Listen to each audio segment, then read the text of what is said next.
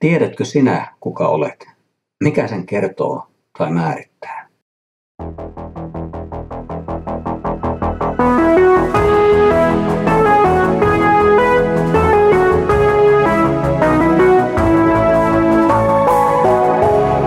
Kirjoitusten pauloissa.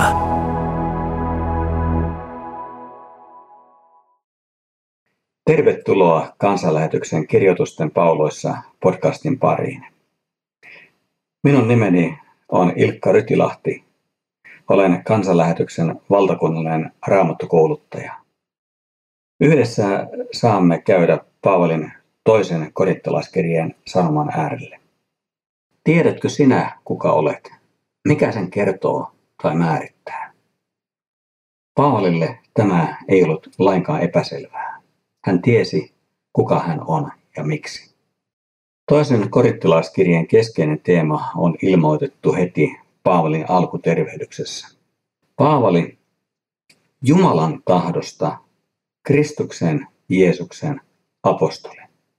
Tämän apostolin viran vuoksi ja sen tähden Paavali kirjoittaa nyt korinttilaisille vaikeassa tilanteessa. Paavalin ja Korintin seurakunnan välille oli syntynyt jännitettä ja luottamuspulaa. Ennen kaikkea tämä koski Paavalin asemaa apostolina ja evankeliumia, jota hän julisti. Oikeastaan paljon enempää Paavalin kohdalla ei voidakaan kyseenalaistaa, kun näitä epäillään. Näistä vaikeuksista ja syytöksistä huolimatta Paavali ei missään vaiheessa luopunut rakastamasta seurakuntaa ja sen jäseniä. He olivat hänen hengellisiä lapsiaan. Hän oli perustanut seurakunnan. Hän oli nähnyt vaivaa heidän eteensä, heidän saattamisekseen Jumalan evankeliumin kautta Kristuksen seurakunnan jäseniksi ja aivan uuteen elämään. Elämään, johon kuuluu rakkaus Jumalaan ja hänen seurakuntaansa.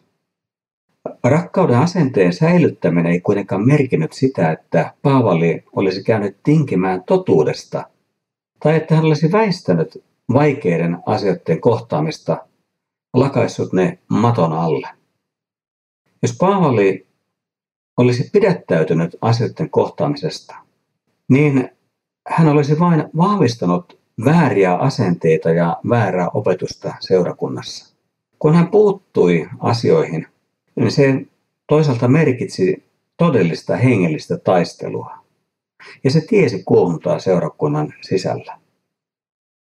Mutta hän oli valmis näihin sen sijaan, että hän ei olisi puuttunut epäkohtiin ja että pintapuolinen rauha olisi siksi säilynyt. Paavali oli jopa tarvittaessa valmis ankariinkin kuritoimenpiteisiin. Seurakunnan on opeteltava valmiutta korjata oppiin ja elämään liittyviä epäkohtia ja virheitä, joita sen keskellä esiintyy. Se on haastavaa ja se on vaikeaa. Eikä ole mitenkään itsestään selvää, että seurakunta säilyttää totuuden.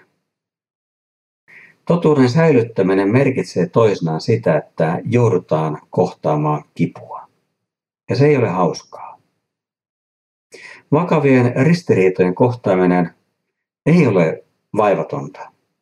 Se kysyy voimia. Se testaa uskollisuutta ja ihmisen rakkauden kestävyyttä.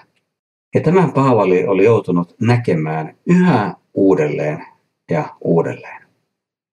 Paavali oli valmistautunut lähtemään Korinttiin, mutta sitä ennen hän haluaa kirjensä kautta vaikuttaa umpisolmulta näyttävään tilanteeseen.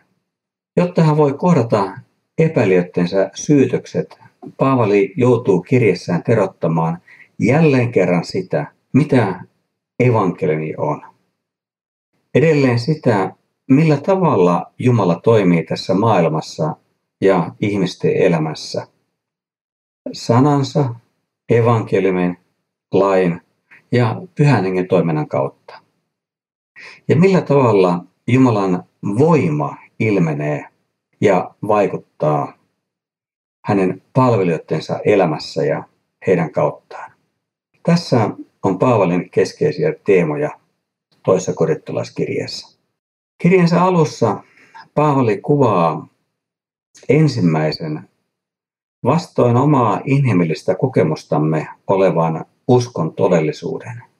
Sen, että kärsimysten ja lohdutuksen välillä on yhteys. Paavali joutui kärsimään paljon, mutta hän sai myöskin valtavan Jumalan lohdutuksen kohdalleen. Ja tämä kertoo siitä, että kärsimyksissä sinänsä ei ole jotakin väärää tai kaihdettavaa.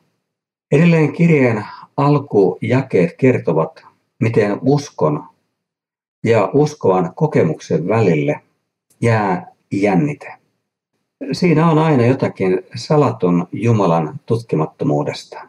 Emme tunne kaikkea hänen teitään, aivoituksiaan, emmekä sitä, mitä hän meidän kohdallemme sallii ja mitä hän vaikuttaa vaikeuksien kautta.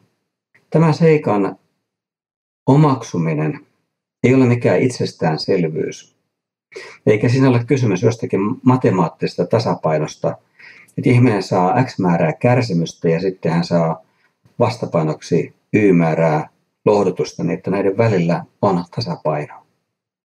Paavali edelleen sanoi, että kun hän joutunut elämään ahdinkojen keskellä, niin sillä on merkillinen vaikutus sillä tavalla, että se koituu seurakunnan hyväksi.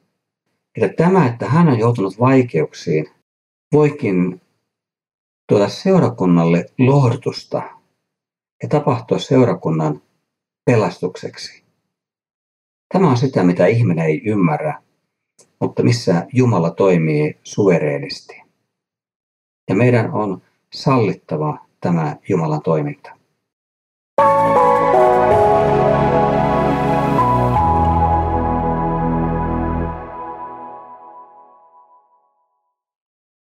Avausjakson jakeessa seitsemän Paavali ankkuroi vahvan vakaumuksensa kärsimyksen ja lohdutuksen yhteenkuuluvuudesta Jumalan ilmoitukseen ja kristittyjen kokemukseen Jumalan hoidossa olemisesta huolimatta ulkonaisista olosuhteista, miltä ne näyttävät, miltä ne tuntuvat meistä. Usko on enemmän kuin näkeminen. Paavali toimii äärimmäisen rohkeasti ja haastavasti, kun hän avaa kirjeensä näin. Nimittäin hänen syyttäjänsä, hänen jälkeensä seurakuntaan tulleet opettajat, jotka pitivät itseään apostoleina, olivat kerskailevia, he olivat keskittyneet näyttäviin ulkonaisiin asioihin, näkyihin, ilmestyksiin, erilaiseen hengen ilmenemisiin ja ihmetekoihin. He olivat ihastuneita näihin. Ja on perin inhimillistä ajatella, että Jumalan toiminnan tuntomerkit olisivat hyvin näyttäviä ja vaikuttavia asioita. Kun taas Paavalin julistus näytti heistä perin vaatimattomalta, suoranaiselta hengelliseltä heikkoudelta. Toiminnallaan he olivat saaneet yhä suuremman osan seurakuntaa kallistumaan omalle kannalleen.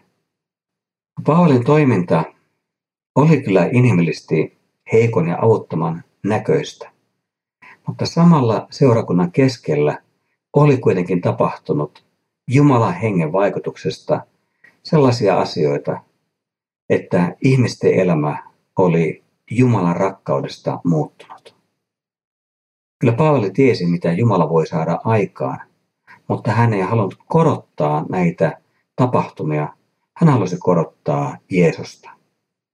Häntä meidän tulee tänäkin päivänä omassa elämässämme korottaa yli omien vastuksiemme, vajojemme, kipujemme, sillä hän on suurempi kuin ne. Ja hän voi tehdä ihmisen elämässä edelleenkin sellaisia asioita, mistä meillä ei kerta kaikkiaan ole aavistusta emmekä osaa niitä odottaa. Mutta Jumala kykenee yllättämään hyvällä tavalla.